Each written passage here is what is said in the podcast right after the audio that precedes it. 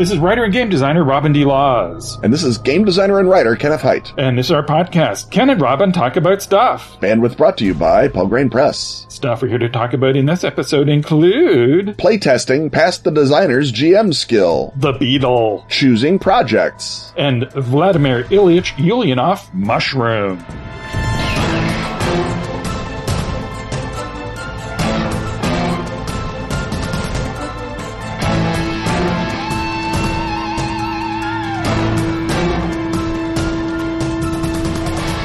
Ken, do you know anything about kitties? I might. But do you know about magical kitties? I know everything. Everything about Magical Kitties Save the Day, a new RPG for gamers of all ages. But you know, young ones in particular. A perfect intro to the hobby. You mean perfect? I do not.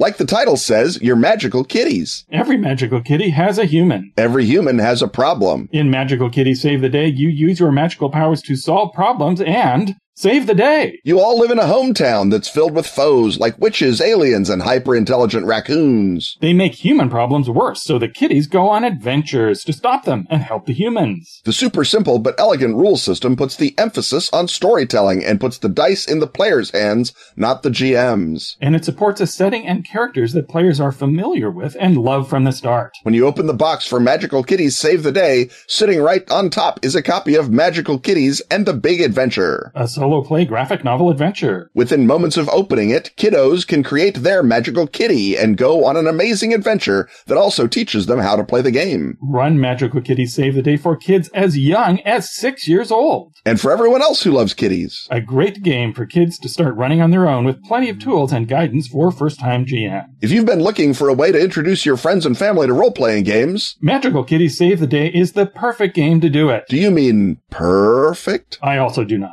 Pick up your copy at atlas-games.com. You are cute. You are cunning. You are fierce. You are magical kitties, and it's time to save the day.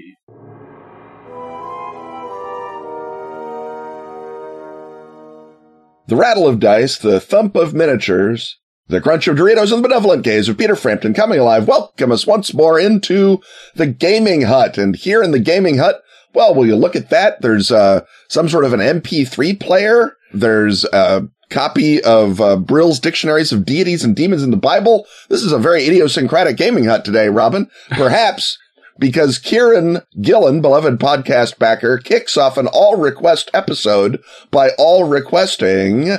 You were talking about how to separate playtest GM skill. How do you think about separating your own when running your own game in early playtests? And I want to stop right here and say, well done, Kieran. Big compliments in the question. Bobble them to the top.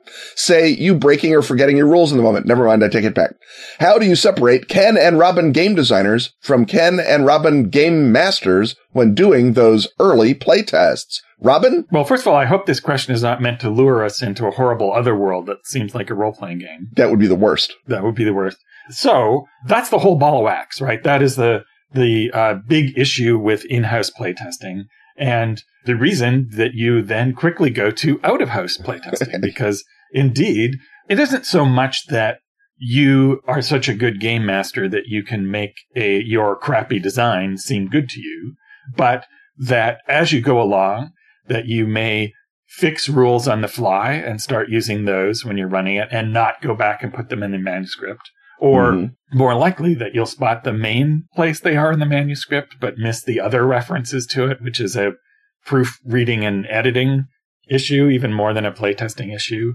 But absolutely, you are comparing your in-house test to the in-house tests you've had of other games, uh, not to the question of will people like this or can other people run this? Because yes, absolutely, an issue that goes back a long ways is people will say, well, there's no you in the box where you as Mhm. Ken or Robin or some other designer. That's a truism that's old enough that it goes back to when we sold role playing games in boxes. Yep. And much of your challenge is to get what you do when you're playing uh, on the page. And that's not just about making sure that your rules that you're playing are the same as the rules that you wrote down uh, in the manuscript to begin with, but also a matter of providing the support for other GMs uh, in order to do what you're doing. Sometimes specific rule support that you might not need, but that others do, or a specific structure that you have internalized, uh, but and then have to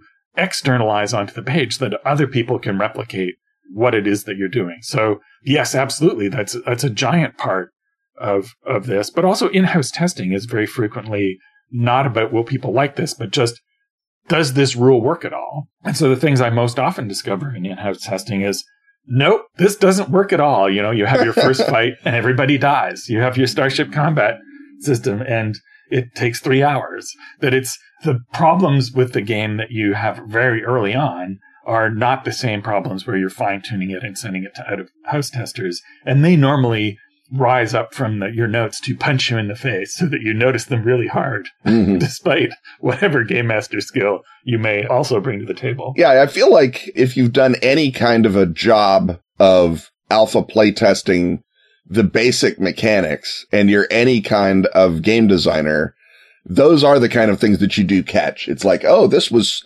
supposed to be easy to do and the players are struggling with it, or this was supposed to be fun and it's long and tedious, or this was supposed to be balanced and it's a walkover.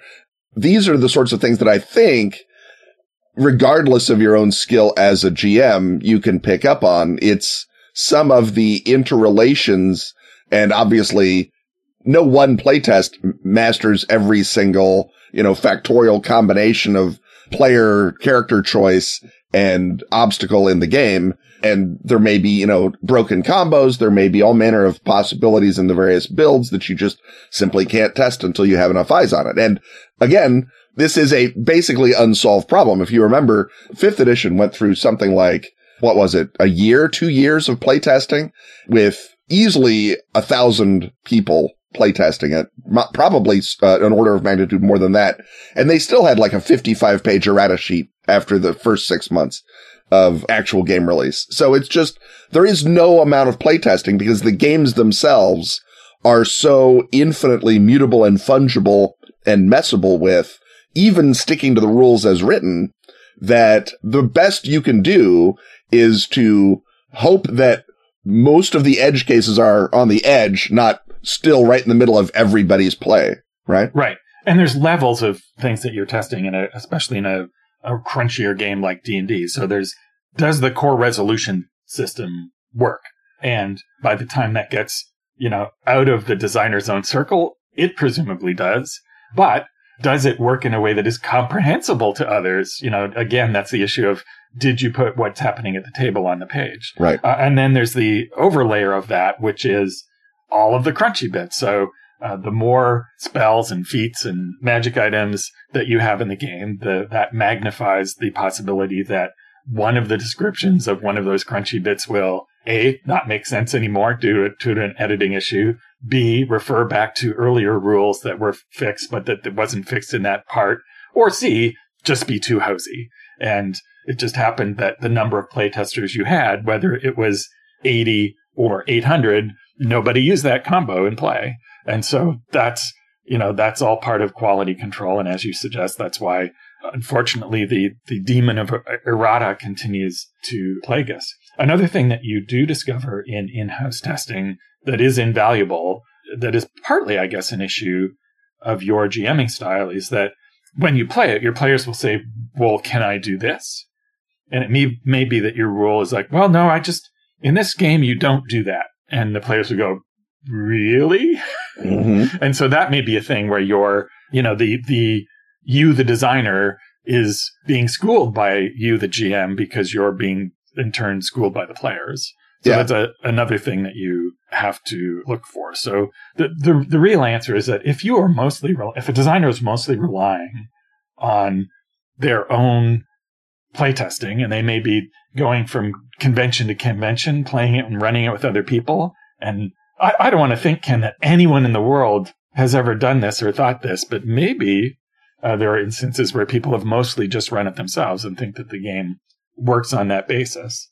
And again, that's that's the whole ball of wax. That's that's why you have out of house testing. So you have to know the limitations of in house testing and know that it's only stage one. It's just in-house testing is just getting it to not be completely broken immediately when out of house testers then tackle it. I know cases where people sent completely broken games out to out of house testers and they wasted their time and everyone else's. I, I, know cases where they sent them out to the publisher. I mean, while we're talking, but yeah, I, I think you made an interesting point or you slid by one, which is that in my, you know, in my opinion anyway, and in my practice, I try to, I don't want to design a game that I can't run at the table with my group the way that I run games. I'm literally designing games the way that I would run them because, you know, you, know, you think it's hard to put me in the box. Imagine how hard it is for me to put the imaginary GM I wrote the game for in the box. I mean, he's even harder because he doesn't exist. yeah.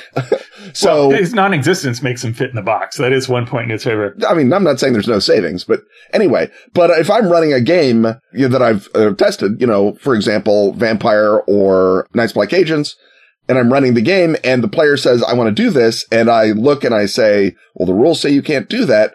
That is the rule being wrong because my constant instinct as a GM is to say, Oh, please get yourself into more trouble. I, I'm alive to see this possibility. And so that's the other sort of job of in-house testing is to let Ken Game Master overrule Ken Game Designer because Ken Game Master comes back and says, no one likes not being able to do the archery that way. They think that's not as fun. And that's literally the point of playtesting. And if I can succeed in, you know, sort of explicating a way to play. And I think that, you know, you do that to a lesser or greater degree in some games. I think that with newer systems, you know, it's maybe incumbent on you to explicate it more and harder the way that you did in drama system or the way that Vincent did in Vincent Baker did in uh, Powered by the Apocalypse to sort of say these are best practices from my GMing that I have used and I urge you to use them you know, you can't put you in the box, but maybe you could put a, a golem or a robot or a, or an AI of you in the box, at least in the words in the GMing advice chapter, because not putting that part of you in the box is, it's not quite as bad as shipping a broken mechanic, but it's still, you know, you, you've, you know, you, you've shipped a, a, wonderful thing that no one can get into or that they have to luck into. Go that extra mile. And part of what the playtesting is doing is attempting to codify the aspect of Ken game master or designer, the game master that is useful and comes to life and is propulsive for this game. The, the best part of you as a GM, because obviously we GM different games differently. But if you're doing a new game that you've developed, you know, pay a lot of attention to things that were friction causers at the table, because again, that's literally the point of the playtest for me. Yes. And, and that's a, such a huge point that I'm just going to essentially repeat it. Fantastic. a big part of when you're writing the manuscript is not just about finding out whether your resolution system works, but observing what you are doing in play to make it work and then putting that in the GM advice. And so uh, Feng Shui is a huge example of that, where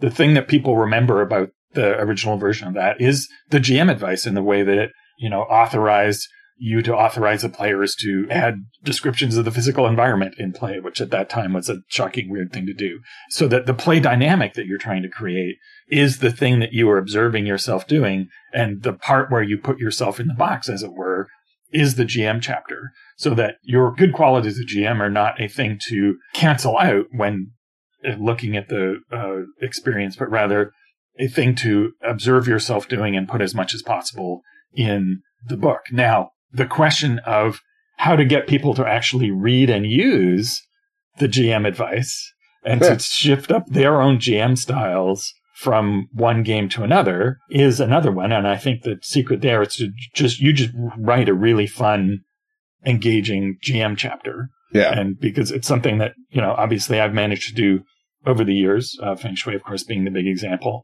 And the, the thing that you're really trying to get onto the page, in addition to making sure that when you change the rules at the table or when you skip rules at the table, that you are addressing that in the, in the manuscript as well. But the real challenge is, is to put yourself into that GM chapter and get people to read and follow it. And uh, I, I, guess what we've done, Robin, is we've uh, worked ourselves all the way around to uh, premise rejecting uh, Kieran's question. So not only do we reject the notion of going into a bizarre fantasy world and uh, being tortured uh, based on our personal failings.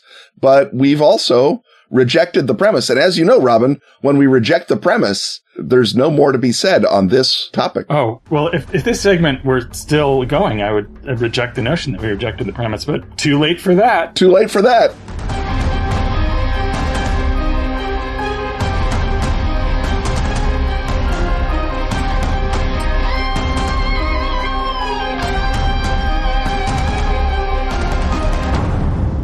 Dracula is not a novel. We know this. It's the after action report of a failed British intelligence attempt To recruit a vampire, yeah, yeah, we've been through all this. And the Dracula Dossier Director's Handbook has more secrets, more dangers, more mysteries, For players and directors to explore together, we did a year's worth of ads about it. but it doesn't have Varna. It doesn't have the ring of Dracula either, or 13th age style icons, or bibliomancy. or a hand of glory, or red mercury, or hard won advice and actual play reports. If only someone could gather up all that material that you and Gareth wrote after the fact. Someone has. You made Gar do it, didn't you? We've assembled. Gar has assembled. The cuttings from the dossier have been assembled into a 50 page PDF. Available free with a special offer from the Pelgrane store. Just buy a print copy of the Director's Handbook standalone. Or the Dracula Dossier Core Bundle, the Director's Handbook and Dracula Unredacted in print. Or the Dracula Dossier Starter Kit Bundle, the Night's Black Agents Core Book, the Director's Handbook, and Dracula Unredacted in print. Get 25% off any of those print bundles,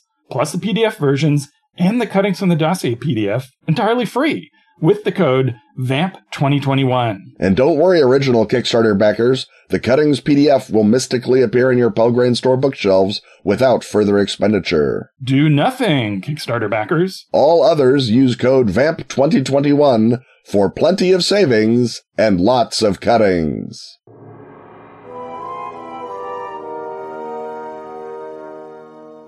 It's time once more to put on our comfy slippers, slip on our cashmere robes, and sit down in our favorite reading chair we will draw from the vast volume of uh, books on our shelves the book that is the subject of this here book hut.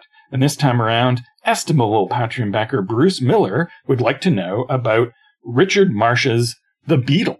And uh, uh, Ken, I accidentally forced you to read this book by asking if you had read it, and by the time I got back to you, you already had.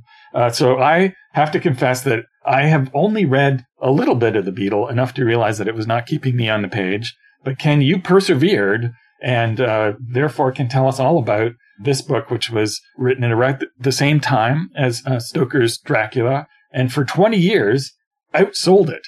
And uh, I have to say, I did not get far enough into it to understand why The Beetle was more popular than Dracula for uh, such a long time. But you're about to tell us. I don't know if I can say why it's more popular than Dracula because I think that my tolerance for Victorian prose is maybe a little higher than yours for whatever reason. Almost certainly. Almost certainly.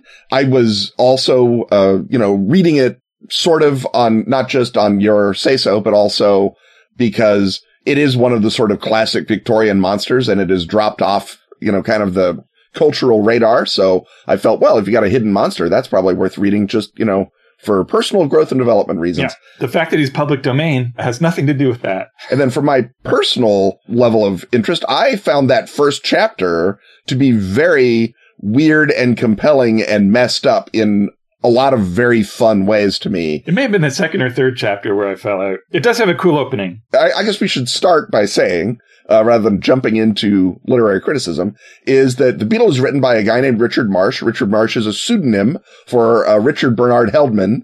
Richard Marsh's grandson is Robert Aickman, one of the greatest horror writers or strange story writers, as he would call himself, of the last century. And uh, Heldmann adopted the pseudonym of Richard Marsh shortly after being fired from a boys magazine called Union Jack for kiting checks. He'd gone over to France and had, uh, you know, signed his name to checks that were not his and was arrested. And that is not the sort of behavior you want to see in the editor of a boys magazine. So off he goes. So he has to change his name. And that's why he's Richard Marsh. And then he's, you know, a, a I don't want to say a gifted writer, but I will say a steady writer. And he writes and writes and sure enough, his fifth novel, The Beetle, bangs in and takes off. And uh, he writes across all kind of genres, just like a lot of uh, writers of the period did. The Beetle is definitely his weirdest, most messed up book. and probably his best. I haven't read all of them, but I, I can't imagine that, you know, the novel where someone turns into an idol, the Joss, a reversion is actually very good. Um, and then, you know, uh, you see a title like Violet Forster's Lover, and unless you know Violet Forster, you have no interest in that book. So I don't know. I'm just going to say that I found the various voices of the Beetle because it is written in several different narrative voices, um, to be actually kind of interesting. And by the time I got tired of one of the voices, they he changed the voice. It's not a very long novel, and he does, I think, a pretty adequate job of capturing four different characters, sort of revealing the same story. So there's the little puzzle element. And then there's the fact that I, I think I called out in my consume media review that he leaves everything you actually want to know completely unexplained and sort of, you know, uh, explains in quotes the mystery part of it so that yes, you sort of, yeah, all right, you know that the beetle was hiding in such and such so, a place. So I guess at this point, Ken, we, we're long overdue in actually providing a plot synopsis. All right. Uh, plot synopsis. There is a shape shifting, gender shifting, species shifting, maybe immortal, maybe not, Egyptian sorcerer or sorceress, and that is a big part of it, who is in London and has a mad on for the uh, member of parliament, rising liberal star, Paul Lessingham. And uh, the the beetle, the titular beetle, doesn't like Paul Lessingham and is trying to destroy him. And uh, the various characters are just some rando stranger that the beetle plucks off a street. Then Paul Lessingham's rival for the hand of the beauteous Marjorie Lindon, who is, it turns out, also building poison gas for the army. So that's fun. Uh, then Marjorie Lindon herself with a very Mina Murray new woman type of an attitude. And then finally the grown-ups show up and a proper detective comes in of noble blood, I point out, Augustus Champnell, and he sort of solves the problem and, and lays it out and takes command of this, uh, anti-beetle activity that, that's going on. And sure enough, I don't want to spoil it, but it's a novel from 1897. So I think we all know that Marjorie Lindon and Paul Lessingham uh, will in fact marry, although they do not live happily ever after because they have a terrifying paranoia of beetles ever after. So the beetle is, you know, it's, it's just this weird, unknowable, deliberately uncanny blob at the center of the novel that literally just exists to be everything a Victorian audience would go at. and it's all piled on, right? There, at no point is there ever a, you know, pump the brake moment for Richard Marsh, uh, where he's, you know, even Dracula is, I think, portrayed more sympathetically by Stoker than the Beetle is by Marsh. Although on the basic, you know, sort of facts the, on the ground, the Beetle actually has a better reason for messing with Lessingham than Dracula has with the Harkers. So it's just, uh, it's just you know all a matter of how how the story is told, I guess. Well, I guess creepy uh, bugs are less sympathetic than creepy bats. Maybe, or he you know went well out of his way to make the beetle the creepy other in a way that even Dracula is not. And I, I guess part of that is that you know it, it may just be that Stoker was less aware of the sexual subtext. So it turns out that his sexual subtext is more enticing. and Marsh is trying to creep you out with his sexual subtext. So he deliberately makes it less enticing. Maybe that's it. I don't know. It's just a, there's a lot going on in the Beetle. I, I think it rewards uh, reading, assuming that you can get your uh, head through it. And it's not, as I say, it's not long. You're not even talking the Moonstone level of long. It just, uh, you know, it bounces along pretty nicely. I burned through it in an evening, so it's not that bad. So, how do we incorporate this into role playing? Well, I mean, first of all, this notion of a secret cult of Isis worshipping sorcerers that either has survived in that the individual sorcerers have survived by constantly reincarnating into beetles and then being, you know, using their sorcery to turn themselves back into people, or that the cult's beliefs have survived.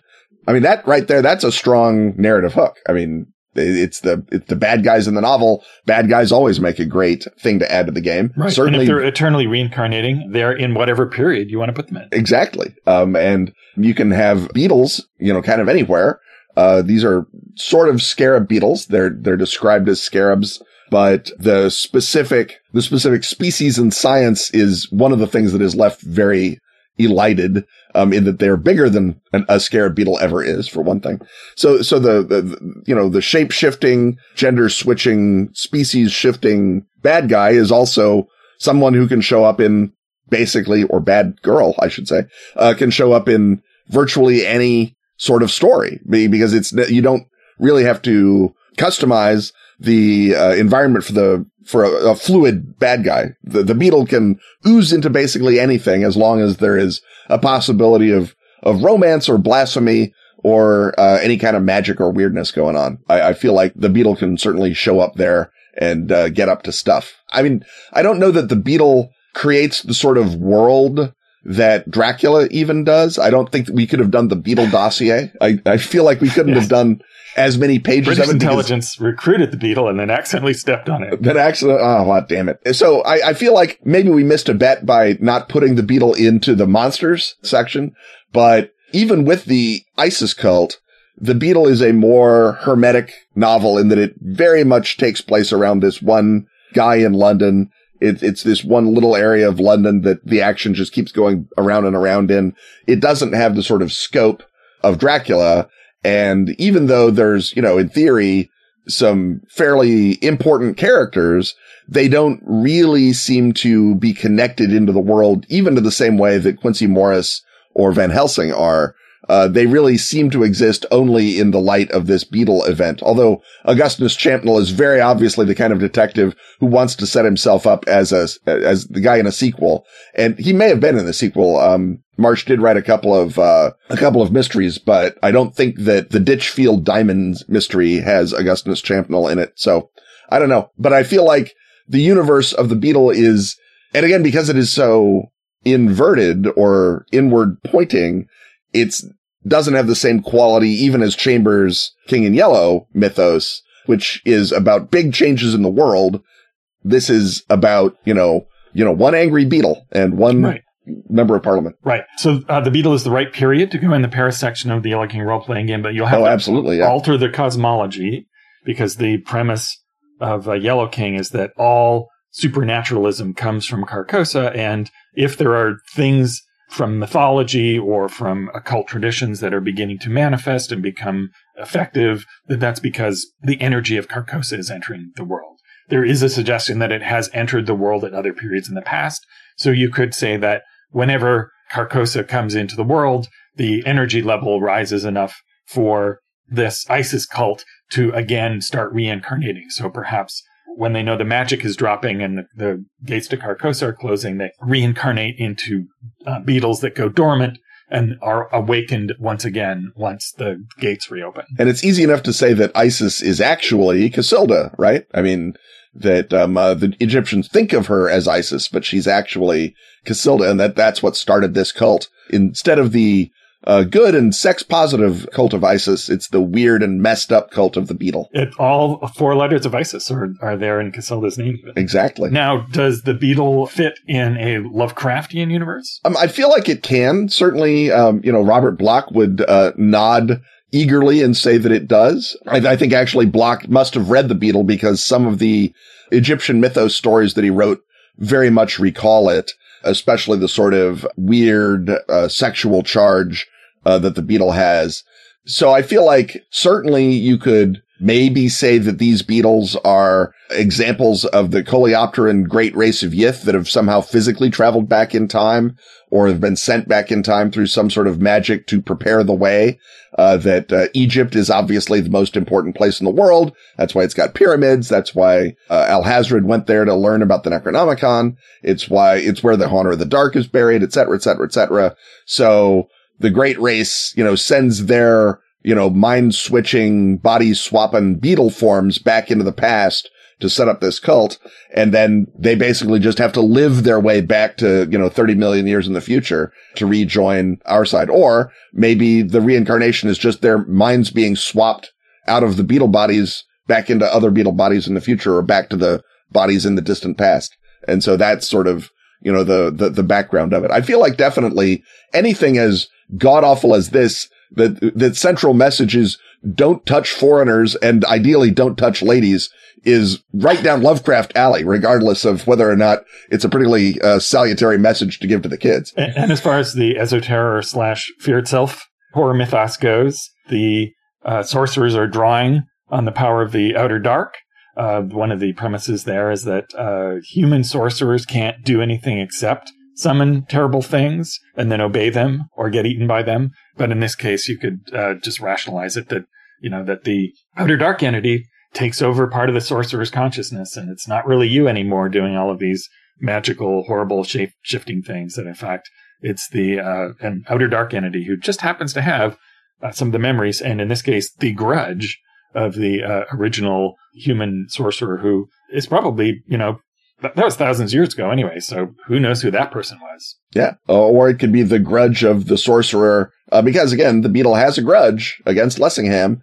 So it could just be that a given sorcerer was, you know, mad at Lessingham and said, I'm going to turn into a beetle. And he meant I'm going to summon a beetle shaped demon from the outer dark that will eat me. He just didn't know that's what he meant. It, it is in the fine print. yeah. To, it's like three point type. You really got to squint. Mm-hmm. Well, I think since we've uh, gone through uh, all of the horror universes that we write for, uh, unless you want to put him in vampire.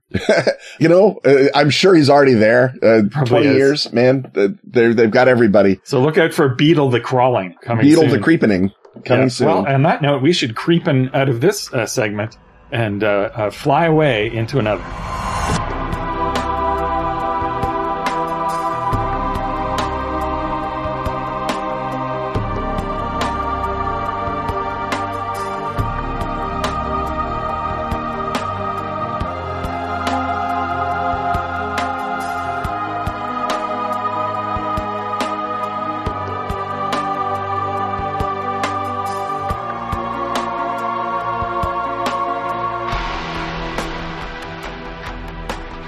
The best of Ask Askfageln is now available at DriveThru RPG. All issues of Fenix magazine since 2013. That's spelled F E N I X. Can now be grabbed in special English editions. Containing stellar gaming material from our own Ken Hite. And such other recurring stalwarts as Graham Davis. And Pete Nash. Also find Dice, the gorgeous photo book celebrating that classic gaming accessory. And Freeway Warrior, the series of post apocalyptic choose your adventures by Joe Dever. And if you speak Swedish, not English, that's Swedish, not English, you can delight in every original issue of Fenix. And the new Sagebrush and Six Guns role playing game, Western. How do you say slap leather varmint in Swedish? Uh, oddly, Google Translate refuses to help on that. That's the best of Askfageln on DriveThru. Protect this podcast from the polymorphing menace of underfunding by joining such beloved Patreon backers as Robbie Carlton, Ruth Tillman, Steve Siggety, Chris Farrell, and Joe Webb.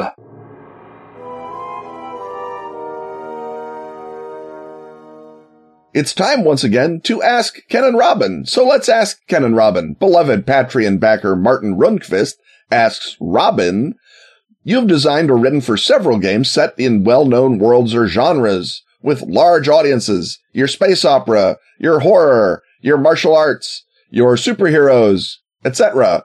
But then there are projects that seem kind of out there. Old Testament soap opera, two games based on relatively obscure Jack Vance series, and most recently, an enormous reality horror game based on five short stories by Robert W. Chambers.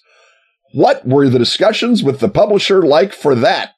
Are these auteur works where your own personal designer brand was deemed strong enough? And I like the idea that other people deem anything that any wider audience familiarity with the material could be disregarded. And I think that, you know, um, there's probably a general rule, but let's hear about the specific case. Right. So the, the first general thing that I observe is that whenever I've tried to figure out what other people like and propose something super commercial, mostly that is not as done as well as the things where, oh, well, a hundred people will like this, but they'll really like it. And it's the more abstruse things often that have uh, done fairly well. Now, sometimes that's part of the way that those deals are structured as much as anything else.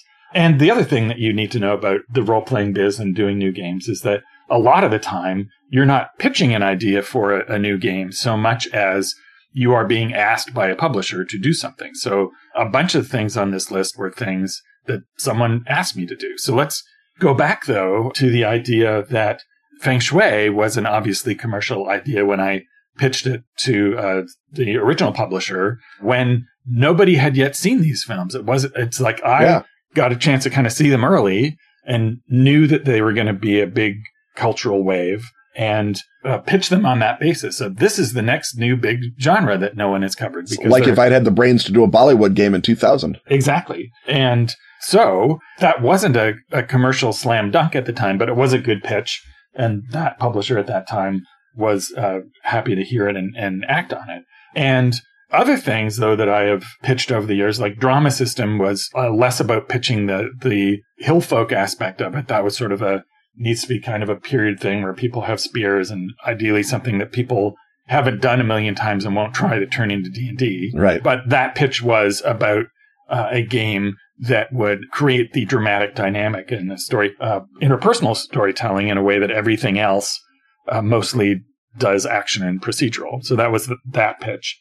Um, a bunch of other ones though, the two Jack Vance games were Simon, Ro- the, the reason I work for Pelgrane is that Simon Rogers loves Jack Vance, and he initially approached me on the recommendation of uh, someone else who uh, I had worked with to uh, design the Dying Earth for him. And then we later decided to do Gaean Reach, and that was very much let's do this labor of love, but it happened to be a labor of love, uh, even more so on the part of the publisher as uh, on my part. Now, I love Jack Vance and was delighted to to do it, but I would never have gone. Here's a very commercial idea. Let's let's do this. and the Yellow King game was an example of me just doing something that I found creatively fulfilling, which was writing a series of short stories based in that universe, the New Tales of the Yellow Sign, and then having Simon and Cat look at those and saying, do a role playing game based not just on the Chambers stories, but on your stories about the, the Yellow King. And so that's by that time, I have, you know, enough of an established audience and we know how to reach people and we knew how to package it in a way that it would really appeal to people. I somewhat underestimated how much, however, the King in Yellow is already a pre-sold setting for the group of people who play role-playing games and people were already bought into it. And so you could absolutely add the Yellow King, especially through his mythos connection, into that first initial list of things that actually have a big audience where big is factored into it being tabletop role playing. Yeah, they have a big audience within our little audience. Right. So a, a, lot of the time I'm commissioned to do things and do them. A few times I will sort of uh, pitch something out of the blue. But the, the thing that I've learned over the years, another example is Hamlet's Hit Points, which has done very well, surprisingly well. That's definitely something I thought would sell 100 copies. It's done significantly better than that. And that was again, someone seeing something that I was just kind of putting out there. In that case, my original blog entries that were analyzing the beats of Hamlet. And so, uh, uh, Jeff Tidball and Will Hindmarch of Gameplaywright said, do you want to turn this into a book? And since a lot of the blog was already written and I really wanted to have that come out, I said, sure, yeah. And that turned out to be a big success. And that is what fed into drama system. Drama system would not exist without that process of figuring out how dramatic beats work and how they're largely absent from typical trad role playing. And so again, it's all about, you know, following what it is that you want because you can't, if you try to guess what other people want, maybe you're wrong or maybe you don't want it in the same way that they do. So it's, I, I certainly have had, you know, good fortune doing things that I care about and am interested in that are maybe just require people to come a couple of steps in their direction rather than being the thing that people wanted two years ago. Because by the time you finish your project, the thing that you think people really want, that might have changed by the time you get through the development. And the other thing is, if you're writing something in an area that there's already a lot of popular interest in, uh, let's say superheroes, you have a harder row to hoe because you're competing against all the other beloved superhero games for Mindspace. Whereas if you're doing a game based on The Dying Earth or Robert W. Chambers, you don't have as big a competition. And I, I think uh, Chambers is kind of really the sweet spot when you go and look back at it because there weren't any Yellow King games, but everyone who was of the Cthulhu bent sort of knew about the King in Yellow. So you had a thing where you had the audience sort of pre-primed that when the catalyst comes through, they all get excited in a way that it, you simply can't do that with superheroes or, or vampires or anything that there's already tons and tons of games about. And that you really have to come up with another way to sell it besides, you know, this is, this is about that thing you like. And I think that's one of the interesting things about some of the sort of personal projects is because they are personal to you, uh, or to me or to the other designer it's not a thing where everyone's like, well, yeah, this is basically that. This is Alien again. We we've seen Alien. We like Alien. Uh, it's one of the many Alien games. But th- this is no, we haven't seen that. We we don't actually have games based on the Book of Judges that are also HBO prestige series. That that's a that's a new thing to us. And um, you know, I know that you say that the Hill Folk setting is sort of meant to illustrate drama system, not necessarily to stand on its own. I don't know to what extent Hillfolk sells itself on the basis of the setting or on the basis of the drama system. But it, at the very least, as you say, it's a thing that people are not going to immediately try and turn into D and D uh, and still lets them stab someone with a sword, which is strongly satisfying. Right. I wouldn't try to have a trad game version of Hillfolk. Its whole point is that yeah. it's enough within the historical ancient interests of nerddom, but for obvious reasons, there isn't a lot of pop culture and fantasy set in that period, in that place. And so it was sort of kind of trying to bridge that gap there of being uh, familiar enough that it was within people's headspace, but not so familiar that it would lock people into what it is, because of course, Drama System also comes with many other series pitches. So if it had been presented with a more overtly popular setting, whether that would be, you know, uh, Gar's people from D&D style races try to um, navigate politics in a big city or the Jane Austen one, or uh, people would just think of it as, oh, that's the game. And so it had to be a setting that was within people's nerd interests, but not so much so that the interest in the setting would overcome their understanding of the versatility of the system. So the branding of Hill Hillfolk slash drama system uh, is extraordinarily complicated yeah. in a, in a way that I haven't attempted before and wouldn't attempt since, but I can't see another way that it, that could have been, could done. Have been done. And it worked. yeah. You know, that is another thing where something relatively abstruse did extremely well and continues to do extremely well. And and that's I mean uh, of all the ones that uh, that that you've done, that's the one that I could see getting pushback right? I don't know that Simon gave you any pushback or Cat gave you any pushback when you proposed it because trust Robin, he will do something excellent is an excellent rule. Uh, it's one I've followed virtually my whole career, but I can see there being a sort of maybe it should just be a hospital show setting or something, some degree of pushback to move it onto one or the other of the, of the chairs that it is deliberately between.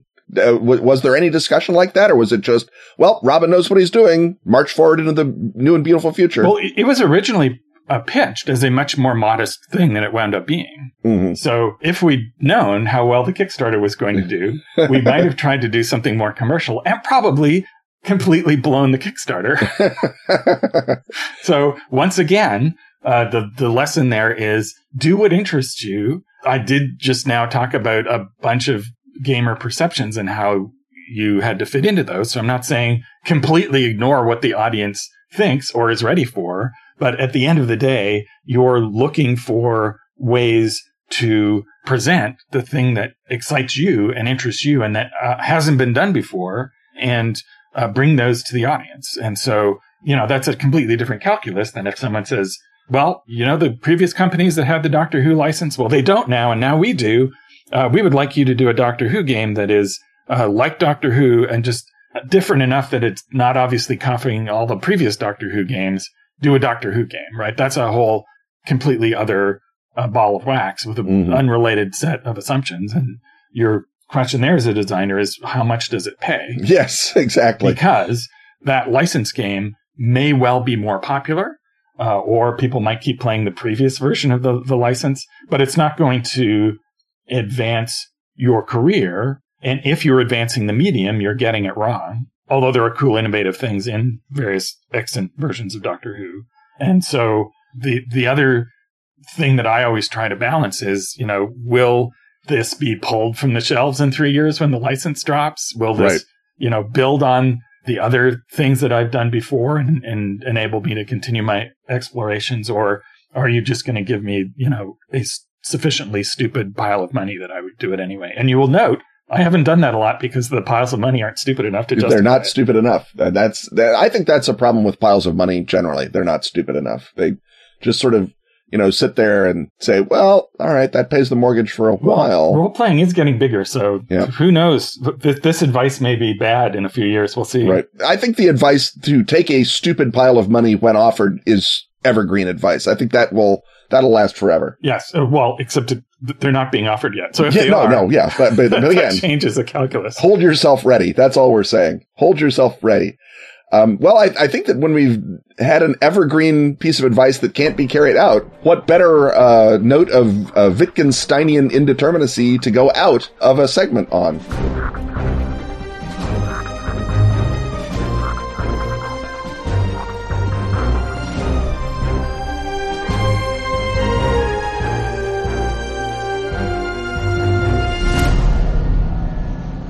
Delta Green Black Sites collects terrifying Delta Green operations previously published only in PDF or in standalone paperback modules. They lock bystanders and agents alike in unlit rooms with the cosmic terrors of the unnatural. By masters of top secret mythos horror Dennis Detwiller, Adam Scott Glancy, Shane Ivey, and Caleb Stokes. In PX Poker Night, discontented Air Force members listen to the night sky and hear secrets not meant for human ears. In Kali Ghati, a Delta Green operative goes missing from a combat base in the Afghanistan War. The Last Equation, a gifted university student guns down a family of total strangers, leaving behind a string of numbers that fills Delta Green's researchers with dread. Lover in the Ice, a bitter Midwestern winter shuts down a city and awakens a threat that is all too ready to spread. Sweetness, vandalism of a family home twigs Delta Green to mythos danger. Hourglass, a woman vanishes screaming in front of dozens of witnesses in a small Oregon town. Ex Oblivione, crazed words scrawled at a crime scene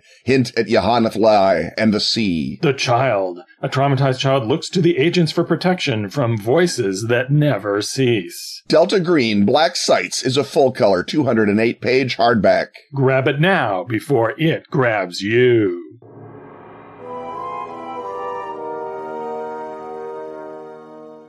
It's time once more to enter the hut so mysterious it isn't a hut at all. It's just the corner of a former hut. We don't know who's taken that hut away. It may be aliens. It may be members of the uh, opposing political side, uh, demonized to the extent that they seem to be actual monsters. That This is just a, a corner where we try to figure out, you know, that what empirical reality is and then decide what we would like better than empirical reality that centers us at the middle of it. In other words, we're in the conspiracy corner. And this time around, sagacious Patreon backer Paul Douglas asks the obvious question, I think, was Lenin actually a mushroom? And if so, what kind? Was this a long-term plot by the fungi from Yuggoth? Ken, I think uh, both fungi and the uh, ability to uh, blag on a noted communist leader sounds like your department. It does sound like my department, doesn't it? Well, to start with, let's just get one thing straight. Mushrooms are delicious and wonderful. Ergo, if Lenin was a mushroom, he was just as bad a mushroom as he was a person. Just laying that out there. But the the question that uh, was asked uh, to us by Paul Douglas was first asked in uh, May of 1991 by a TV show on Leningrad's Channel 5. And if you remember May of 1991, there was still the Soviet Union. There was still the Communist Party. There was still the, you know, state owned TV. There was still everyone nodding along. This show was sort of a perestroika show called The Fifth Wheel. And they would do investigative journalism exposing the sins of guys that were going to be purged anyway. And they would do cultural affairs and, and show, you know, cool stuff from the West that they were allowed to look at now. Uh, so it was sort of a, a hip 60 minutes, if such a thing is possible. And it is only possible under communism. I point that out. So the uh, show is hosted by a guy named Sergei Sholokhov. And by May of 1991, the bureaucrat in charge of approving things was just, you know, probably insensibly drunk all the time. So Sholokhov could basically do what he wanted. He could run the show for as long as he wanted, even. It was a beautiful moment of freedom when, you know, unfreedom is still in charge, but is too drunk to care. So that's, that's your moment. Once people actually get to decide what they want, then you're screwed again. But for right now, Sholokhov is in the, is, is in the catbird seat. So he brings on a character named Sergei Kuryokhin, and Kuryokhin is one of those guys who lives to mess with people. He's an actor. Uh, he began as a mu- musician. Uh, he had a, a, a, band or experience space called Pop Mechanica. Uh, he was a provocateur. He would do wild, outrageous things. He was young and exciting and vibrant and everyone wanted a piece of Kuryokhin. So one assumes Kuryokhin meets Sholokhov and he says, I've got the idea for a show. I'm going to say that Lenin was a mushroom. And Sholokhov says, let's do it. And so the show opens. It looks like it's a normal sort of a sciency show. And again, this is before basic cable is in Russia. They, they don't have our experience with ancient alien documentaries. They're a simple, kindly folk. And so they're, when you see people in a, in a bookline study nodding seriously, it must be real. And so everyone's watching along. And, uh, Kuryokhin says, uh, I noticed that Mexican revolutionary art from 1910 and Soviet revolutionary art from 1917 is the same art. That it's the same uh, immiserated peasants. They're using the same tools. They're looking in the same direction. They're fighting the same projected bad guy. What could explain this commonality? And before anyone could say the standard tenets of modernist progressivism, the answer is mushrooms. Because Mexico, of course, is the land of psychedelic mushrooms. And it turns out Russia also has psychedelic mushrooms in its forests, specifically the fly agaric mushroom. And so this instinct sends Kuryokhin through an hour long tour of the career of Lenin.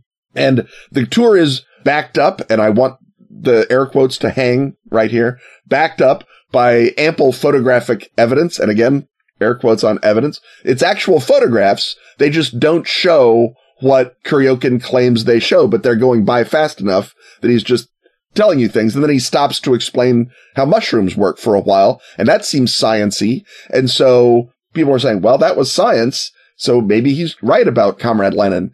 And, uh, Kuryokhin says, I, I read, uh, a note in Lenin's correspondence with Stalin who says, yesterday I ate too many mushrooms, but I feel great, which is evidence that Lenin is eating a lot of mushrooms.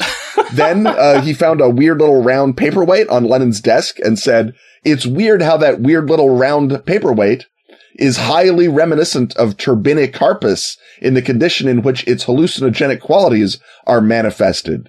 So it's like, huh, Lenin's got a mushroom, a psilocybic uh, paperweight. Look at that. And then he says, look at Lenin. Look at this, a boy that's in all the pictures of Lenin. And he shows a bunch of pictures of Lenin. Some of them don't have a boy at all. Some of them have a little girl. Right. Some of them have a different boy. But and, the point there's, is, there's no contrary opinion being raised no, at any no. point. I mean, what's happening is the host is saying, oh, really? Tell me more. Yeah. So th- there's no one saying if Lenin was a mushroom, he would absolutely not have a mushroom shaped paperweight because that would give away his mushroomness. That would give away his. Well, Lenin was all about the, the manifestation of, of what should be hidden. I mean, he, so was, he, he, was he was hiding his fungal nature in, in plain sight. in sight. plain sight. Exactly. Okay. It's a modified limited hangout. And uh, Kuryokhin says the boy is Pasha, Lenin's uh, mushroom hunter. There's no Pasha, never has been, but when you say it in that tone, everyone's like, oh, that's who Pasha is. Now I know. Then they break away and they talk to a real scientist about mushrooms and tell us about hallucinogenic mushrooms. Okay.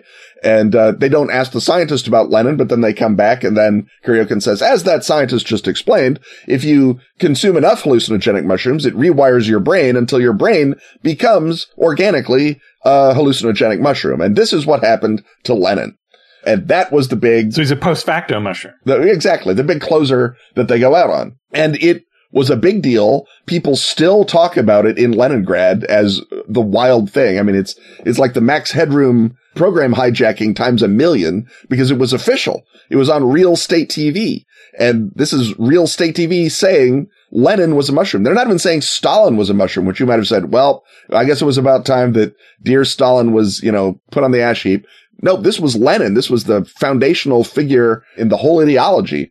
Uh, if, if he's a mushroom, the whole thing collapses because mushrooms can't hold up a lot of weight. Basically, uh, this is an exercise in a form of late Soviet comedy called Styob. And Styob is where you ironically over-identify with what the state wants you to say. So if the state is saying our tractors are the best, you come and you say, look at this amazing tractor. It's a crazy good tractor. Look at all the greatness of this tractor. When people looking at it are like, that's just a normal tractor. What are you doing? But you can't be dinged for countering the party line because you're over identifying with it. And so the, the closest we have in America was briefly in the career of Stephen Colbert when he was doing the Stephen Colbert show and pretending to be Tucker Carlson.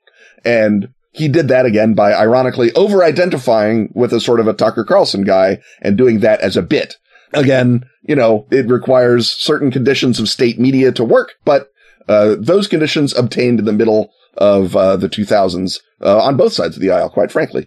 Right. So um, this is Styob at its you know finest, at its most wonderful, and then and, and the thing about Styob is that it mutates further. Yeah. Speaking about calling up things that you can't put down, and as the media becomes more Putin like, it becomes progressively more insane and unmoored from reality in a way where you are both in on the joke and uh, the joke is being played on you. And, you know, it's one thing to have this one provocation that rattles people's reality, but essentially the media strategy later on becomes to have everything be a show where uh, Lenin was a mushroom, and that ushers in what the writer Peter Pomerantsev says is postmodern authoritarianism, where instead of being told the only official party line, the way that Soviet state media did, suddenly there's just no line at all.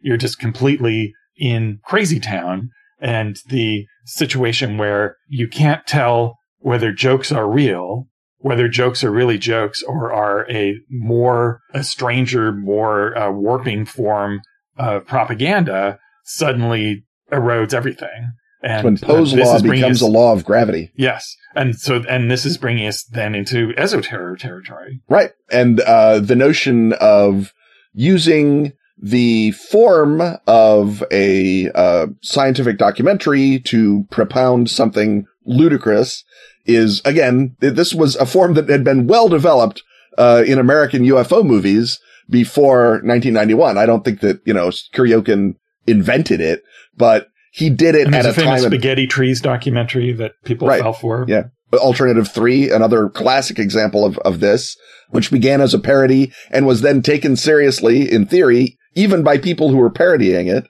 Um, there's an argument that that's how Holy Blood, Holy Grail started. Certainly it's how the dossier secrets that the Holy Blood Holy Grail was based on started was uh, by a uh, French uh, surrealist named uh, Paul de Sade, who made up a bunch of nonsense about the Merovingians and then hid it all in libraries around the world, so that when people researched the Merovingians, his nonsense suddenly looked real.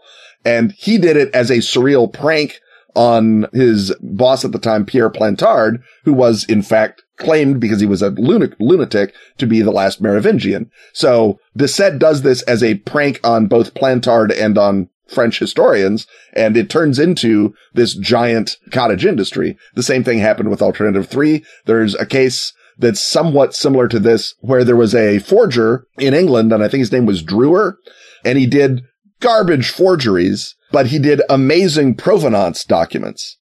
So he would say, Oh, this is a terrible Matisse. It's a garb Matisse, but it's Matisse. It's authentic. The documents are all real. And so museums all over the world hung this art saying, well, it's a lesser Matisse. And then someone would say, that's not even a Matisse. It's not, it's in acrylic paint for God's sake. And he, then, then everyone's face was red because they didn't even bother to look at the content because they were only looking at the framing. And that's the same way that a bunch of stuff is sold. And obviously, uh, when it's used to sell aliens or whatever, it's relatively harmless. I mean, it's nothing, nothing, you know, it's, it's like alcohol. It's relatively harmless. It is a brain killing poison, but it's a delightful one.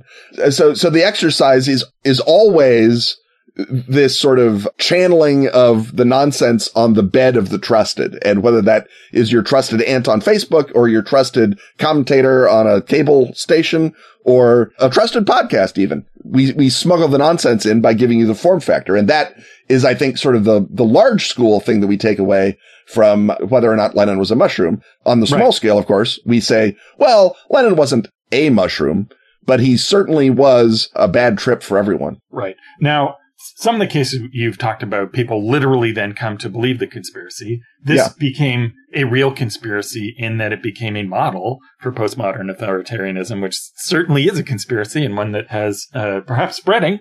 Uh, and by perhaps I mean is. Um, and by spreading, has spread. Has spread. But is there anyone who actually believes this? Well, Russia is a very large country, like America. And so I suspect if you went around and you asked all 180 million or whatever it is Russians, you would have a, an embarrassing number of people who believe it. Certainly people at the time said they believed it. And then people later on would say, Oh, I believed it at the time, but now I don't. But they say it in times where they're being interviewed by someone who's saying, you don't believe that, do you? So I assume that, you know, this was a big deal. It was a big psychic event in, you know, Leningrad TV history. Anything that has left that big a mark at some level, someone believed it. it. It may be like the War of the Worlds, where it's more fun to believe that more people believed it than it did.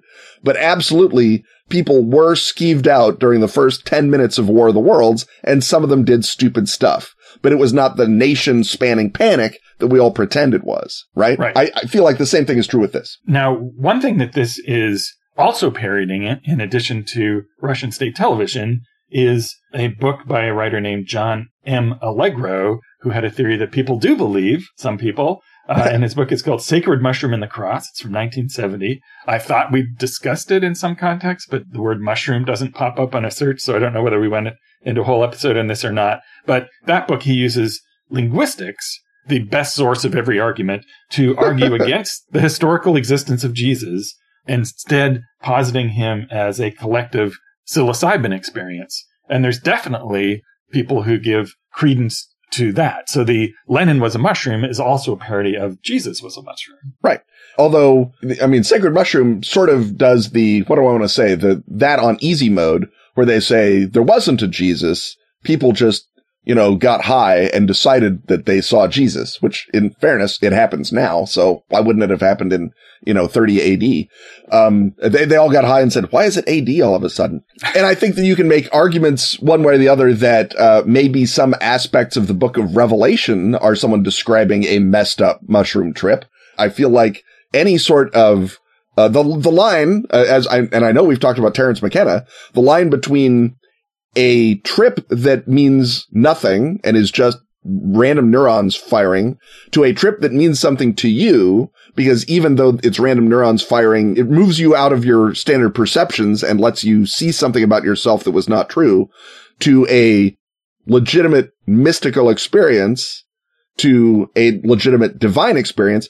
There is no way to know where the line is in right. that. If you, if you admit the existence of the divine, the line, I mean, the line has to be there unless there's some, you know, uh, part of uh, Deuteronomy that I haven't read that says, oh, also don't get high. That won't help. And right. I'm pretty sure that's not in Deuteronomy. yeah. And, and also though, with the book of Revelations, uh, one must fun ruin. If you take a very specific political allegory written at a time where you no longer understand or bother to research any of the context of that very specific allegory, mm-hmm. then it seems like a weird mushroom trip. But yeah, maybe right. it's a specific political allegory whose references you are you are missing. But again, I mean, you can have you can see uh, people in the seventies absolutely saw Nixon on mushroom trips. So the line is not, you know, as firm and beautiful as we would love it to be uh, when we drive. This is why it's just a conspiracy corner because we can't finish the whole hut. It keeps, you know, coming apart in our hands. Exactly. Almost as though it were a psilocybin experience. Right. So speaking of not being able to finish things, though, Kuryokhin came to a bad end, or did he? Yeah, he um he died in uh, 1996 suddenly at the age of 42. He died of heart cancer, which was a thing that is immensely rare in the medical literature. And people made the joke that he died of an impossible ailment as his final prank on us. And at some point between 91 and 96, uh, we have talked about Eurasianist mystic uh, Alexander Dugin, who was a messed up occult authoritarian, uh, and Kuryokhin moved him from Moscow to Leningrad to get him to run for local office in Leningrad and managed his campaign and did art shows and the whole nine yards, made every evidence of being a full on Duginite. But also, if you're looking at it, it's like, or is he messing with Dugin because Dugin's natural constituency was Moscow, not generally pro-Western, open-minded St. Petersburg. And, uh, so he got electorally destroyed. So was that a deal? But when he did the prank, he of course did a prank because he was asking, what does everyone I know despise? The answer is Dugin. Therefore, that's the guy I'm going to identify with because that's the only way to make the prank work. So he was always doing this stuff. So when he died suddenly, people, first of all, were mad at him over the Dugin thing. And second of all, they loved the irony of it because it's Russia. And so lots of people said, well, he was going to do a special on, uh, on seances and the devil. Maybe he called up the devil and the devil took him home. Uh, maybe that's what happened. And then, of course, in 2005, a novelist, uh, one imagines, uh, thinking he's channeling Kuryokhin, writes a novel in which Kuryokhin faked his death and is, uh, walking among us even now, uh, pulling ever more ridiculous postmodern authoritarian pranks. And, uh, is, you know, sort of like the, the Elvis of messing with you. Right. Or, or more specifically, the Andy Kaufman, right? The Andy Kaufman. Exactly. Yeah. Andy Kaufman is another great American example of, of that sort of, of prankery. But Kaufman, you know, did it in the high wire of doing it in a format that the, you know, the, the rails weren't as clear, right? I mean, American talk show reality, while, you know, being relatively stultified in the 60s and uh, in the 70s and 80s is not Soviet television stultified or even American cable television stultified now. So it, it, Kaufman is sort of like, you know, uh, the, the best, uh, the best at stiob because he could do stiob even in conditions where stiob doesn't really work. Right. And, and likewise died young and likewise had people saying, was this a prank? Right. And, uh, may possibly be out there with Kuryokhin and Elvis, uh, goofing on us all, which would be the happy ending, certainly, which since it's the conspiracy corner, we can pretend is true. Well, that, I can't imagine a better image than that to, uh, sneak out of this corner and therefore out of this podcast for another week.